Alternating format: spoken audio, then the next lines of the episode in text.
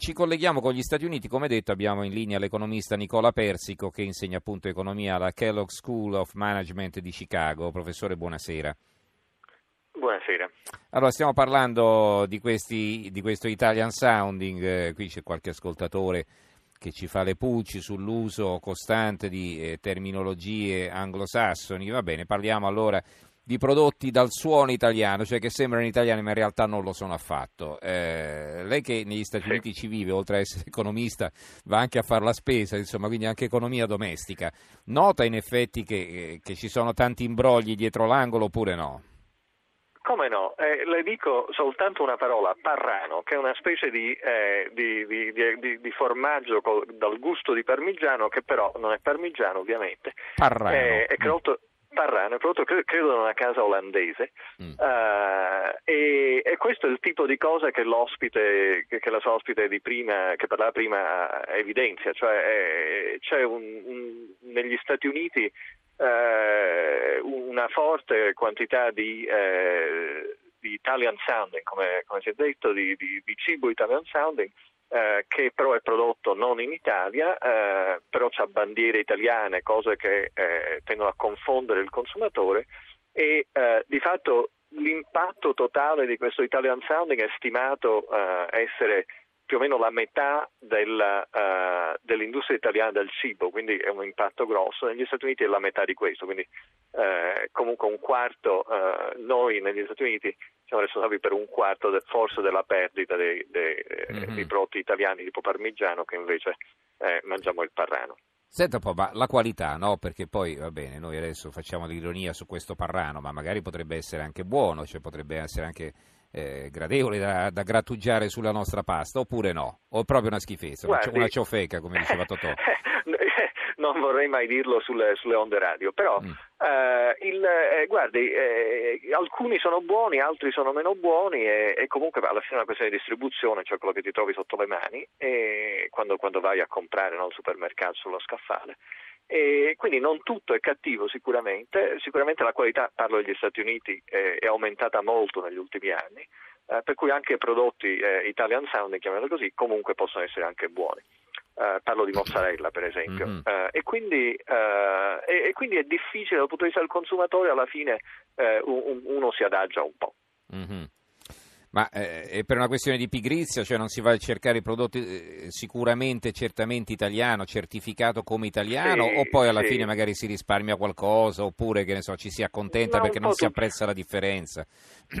Guardi, un po', un po' tut- un- po' tutto, un po' tutto quanto. Secondo me è un insieme di tante cose e di tutte le cose che lei ha detto che di fatto poi alla fine eh, pre- prendi la mozzarella fatta in New Jersey che, che però è abbastanza buona e costa un po' di meno e soprattutto è quella che c'hai sotto mano. Eh, Mhm. que- direi che questo è e d'altro canto vietare di produrre la mozzarella come, come ha detto la- l'ospite di prima eh, negli Stati Uniti è impossibile cioè eh, si è cercato di fare con questo TTIP, non era un accordo fra l'Europa e gli Stati Uniti, un accordo commerciale.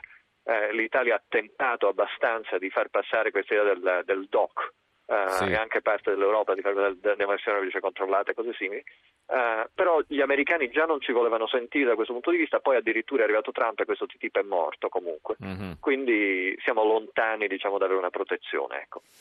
Allora, rimanga in linea, professore, perché con lei tra poco parleremo della General Motors, perché cambieremo argomento, concederemo i nostri due ospiti. Leggo ancora qualche messaggio. Alessandro da- Alessandra, chiedo scusa, da Napoli. Ecco perché è importante tutta la normativa sulla tracciabilità. Noi pensiamo che il Made in Italy in campo alimentare sia una ricchezza inesauribile, ma oltre a ciò di cui state parlando, attenzione anche alla delocalizzazione delle industrie con marchi italiani, un fenomeno che si sarebbe dovuto contrastare anni fa. Allora, ancora. Eh, Simone da Trento, ma i controlli delle grandi catene di distribuzione non controllano la merce che vendono, Sem- sembra impossibile comprare contraffatti in un discount famoso. Eh, n- non è che sia contraffatto, vendono un prodotto che è legittimo vendere, poi eh, voglio dire, eh, non è che sia contraffatto, che sia magari cattivo, nocivo per la salute, eh, semplicemente che ti imbrogliano, ti fanno credere che è italiano quando italiano non è, insomma, no? Come che ne so, uno compra la groviera, pensa di comprare la Svizzera e poi la fanno in Lombardia, però per dire, dico una stupidaggine, ecco, però eh, la possiamo chiamare groviera, sì o no? Ecco, quindi so, queste sono domande che bisognerebbe porsi. Allora, eh, Gio, che non so se è Giovanni o Giovanna, ecco, firmatevi per esteso per cortesia, trasporto latte in azienda italianissima dove sulle confezioni c'è scritto latte italiano, ma così non è, il latte arriva da mezza Europa per colpa delle quote latte, allora sarà Giovanni, immagino. Un camionista maschio. Allora, eh, Manfredini, eh, lascia le conclusioni su questo argomento, poi dobbiamo voltare pagina, prego. Sì, eh, Anche in che... prospettiva su cosa si può fare, insomma. Certo, eh, certo, da quello che ho sentito si fa sempre più riferimento da parte degli ascoltatori a delle regole.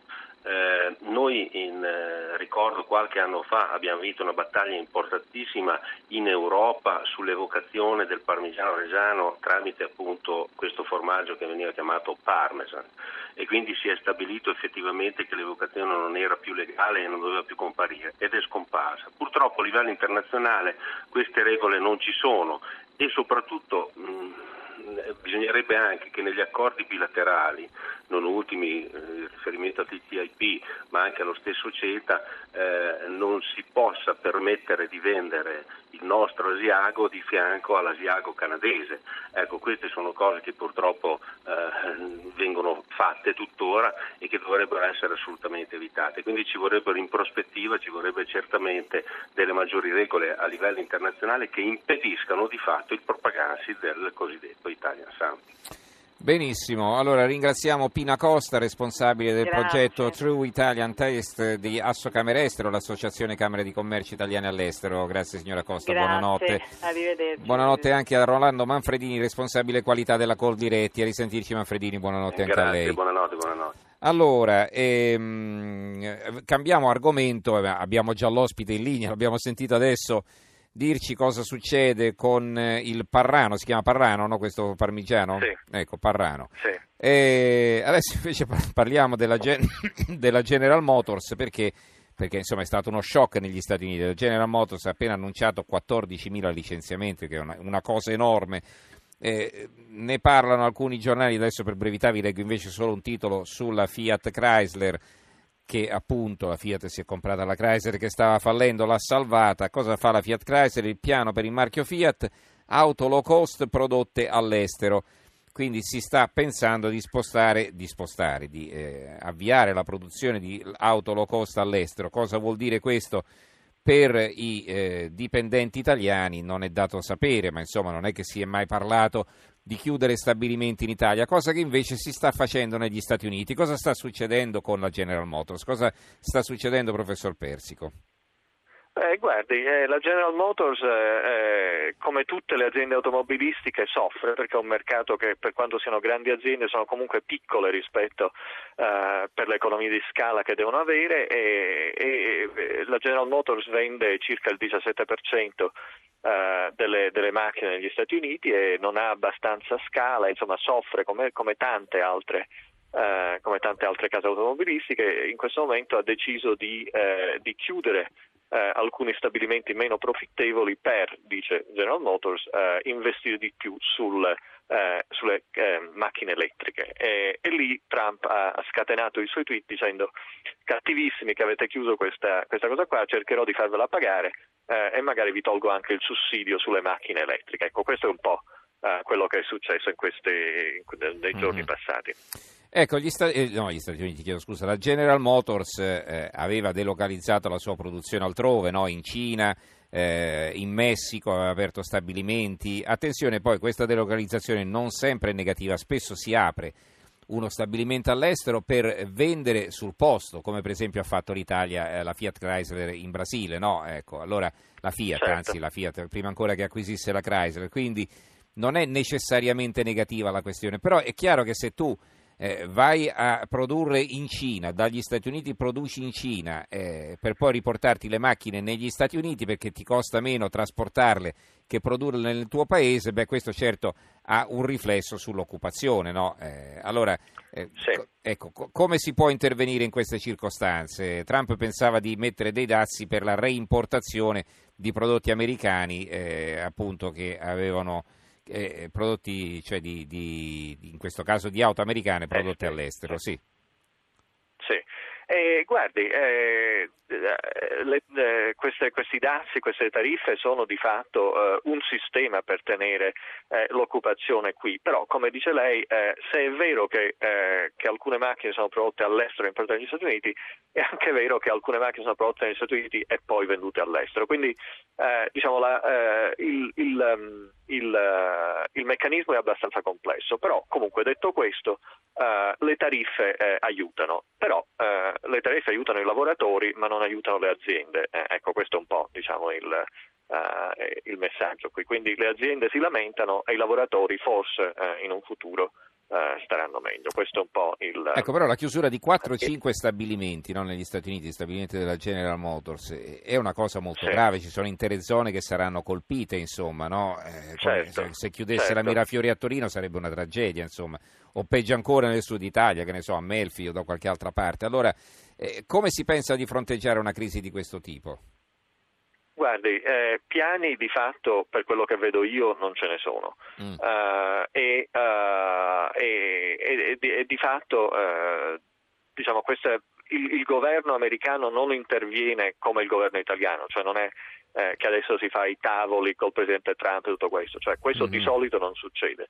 Eh, il presidente Trump è più interventista degli altri eh, e quindi eh, è probabile magari che vogliano questo tipo di, di, di tavoli, non lo so bene, però eh, in generale eh, si, si, pensa che, che, che, che si, si, dà meno attenzione diciamo, al, al, riciclo di questi, di questi lavoratori qui. Mm-hmm. Forse perché è più facile trovare il lavoro insomma, che in Italia. In Italia quando si perdono Guardi, 14.000 posti di lavoro eh, qui, qui, si fanno le vertenze, i titoloni dei giornali quando chiude, che ne so, una fabbrica con 50 dipendenti, no? Le manifestazioni, sì, sì. eccetera. Eh, lì, lì, forse sì. lo, lo, la si prende in maniera diversa, insomma. No? Una, una... La si prende in maniera diversa, ma non, a mio giudizio non tanto perché è vero che è più facile ritrovare lavoro, questo è verissimo, però i lavori che si trovano sono veramente lavori uh, molto poco pagati. Mm-hmm. Uh, e, uh, e, quindi abbiamo un fenomeno nella macroeconomia americana in cui specialmente gli uomini bianchi lavorano sempre di meno di, rispetto a prima. Uh, e quindi abbiamo questo fenomeno dei cinquantenni che sono uh, ormai long term unemployed, cioè come eh, hanno, non so, e, uh, e, e, questo problema comincia a diventare veramente, eh, veramente notevole. Quindi devo dire che questo è l'elettorato esattamente l'elettorato di Trump, che vota per Trump, e, è un elettorato che è stato molto... Pronto? Quindi, sì. mi sente? Sì, sì, era sparita la voce per un momento, sì. Ah, mi scusi, quindi... è stato molto colpito dall'industrializzazione e quindi, uh, e quindi adesso um, diciamo, uh, non c'è veramente un piano, uh, non c'è un piano per riassorbirli. Ecco. Mm-hmm. Va bene, allora ringraziamo Nicola Persico che insegna economia alla Kellogg School of Management di Chicago. Grazie professore per i chiarimenti che Grazie ci ha fornito. Lei, buonanotte. E compri il parmigiano quello vero, eh, mi raccomando, insomma ci aiuti lei.